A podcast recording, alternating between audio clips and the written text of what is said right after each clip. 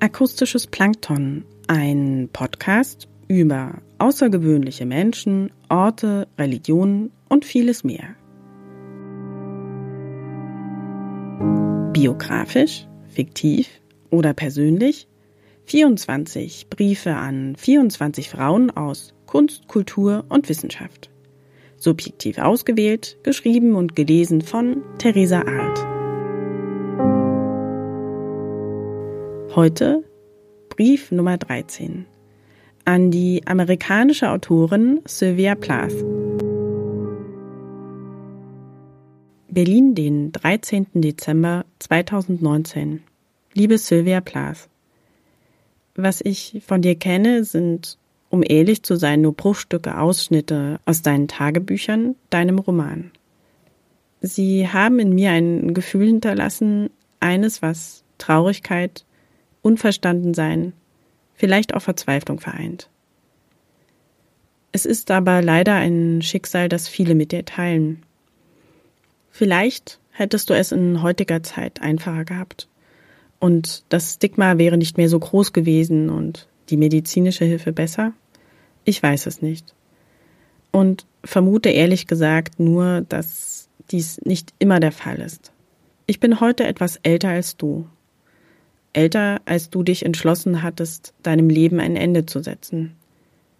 Ich glaube, leider wiederholt sich dein Schicksal auch noch heute sehr oft, eben im Verborgenen. Daran hat sich nicht viel geändert. Als ich ausschnitthaft in deine Tagebücher hineingelesen habe, las ich auch noch in einer Biografie über dich. Hier wurde angesprochen, dass deine Tagebücher vielleicht wie so viele Tagebücher bekannter Persönlichkeiten mehr Inszenierung sind, als der Wahrheit entsprechen. In deinem Fall eben auch mehr Vorlage zu deinem Roman Die Glasglocke waren.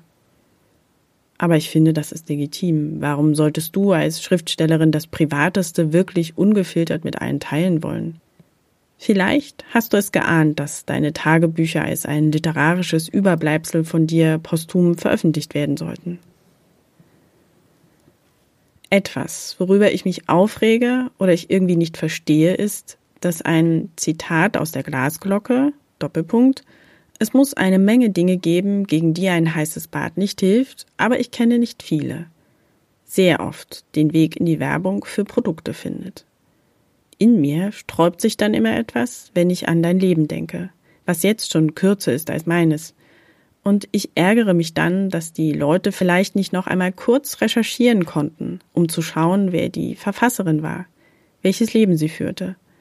Und abgesehen davon ärgert es mich, weil es ein Zitat aus einem Buch ist und hier wie immer der Fehler begangen wird, Protagonistin mit Autorin gleichzusetzen. Ich finde das ehrlich gesagt pietätlos. Wenn ich dieses Zitat, wie neulich, auf einer Unterhose finde. Ja, richtig gehört. Das ist jetzt ein ziemlich blöder Abschluss für diesen Brief. Entschuldige, Sylvia. Aber der Schock saß tief. Gerade weil ich dein literarisches Werk schätze. Ich verspreche dir bald einen fröhlicheren und poetischeren Brief zu schreiben, ja? Bis dahin, die deine.